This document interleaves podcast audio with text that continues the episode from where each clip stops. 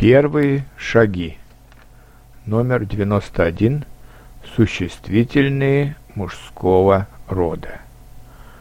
Существительные – это слова, которые обозначают предметы и отвечают на вопросы «кто?», «что?».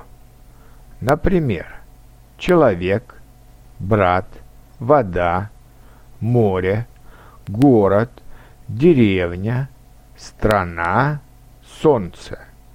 В русском языке существительные делятся на три рода – мужской, средний и женский. К существительным мужского рода относятся слова, которые заканчиваются на согласный. Например, стол, друг, день, компьютер – язык, учитель, студент, дом, банк, автобус. Но есть несколько исключений. Во-первых, некоторые мужские имена и слова, обозначающие мужчин.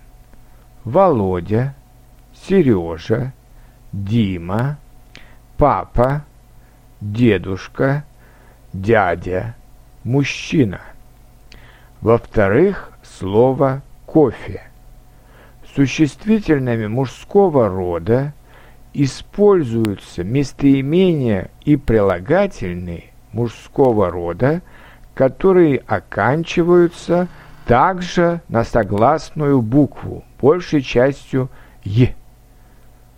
Мой друг, твой папа, большой стол, наш учитель, умный студент, маленький дом, летний день, немецкий язык, синий автобус –